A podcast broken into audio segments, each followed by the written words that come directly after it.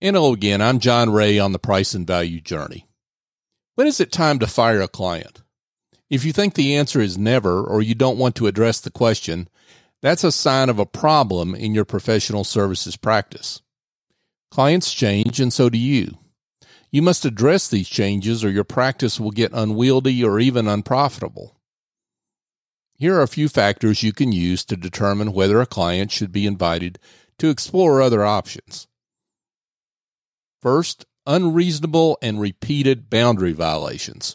My personal favorite on this one is the guy who always called me on Sunday mornings because, according to him, that was the only quiet time he could talk. I told him bye-bye. 2. Change in their business. Maybe their business has changed in a way which makes them less of a fit for your practice. Now, this situation may be a positive for both of you. Both of you have grown in different directions, for example. 3. Change in your business. Because you've developed a special expertise, maybe you've decided to focus on left-handed house painters, for example, and right-handed window washers just aren't a fit anymore. You're doing both yourself and the client a favor by recognizing that the fit just isn't there anymore. Late payers.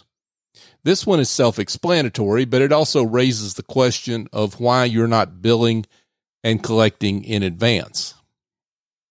Number 5, the shoe doesn't fit anymore. You've grown to a point where those smaller clients aren't a great fit and they can get better attention from another provider. Admit it.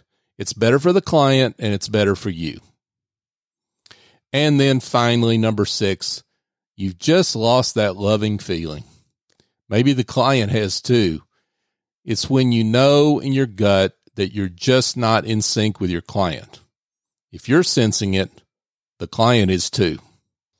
These are a few factors, but here's what I hope you'll take away, that not all the reasons why we would disengage from a client have to do with the client themselves.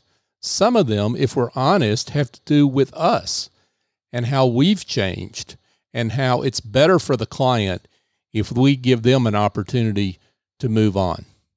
It's not just about us. I'm John Ray on the Price and Value Journey. I'm honored that you joined me, and if you'd like to hear more of this series, go to pricevaluejourney.com to find the complete show archive or subscribe using your favorite podcast app. You can also email me directly, john@johnray.co. Thank you for joining me.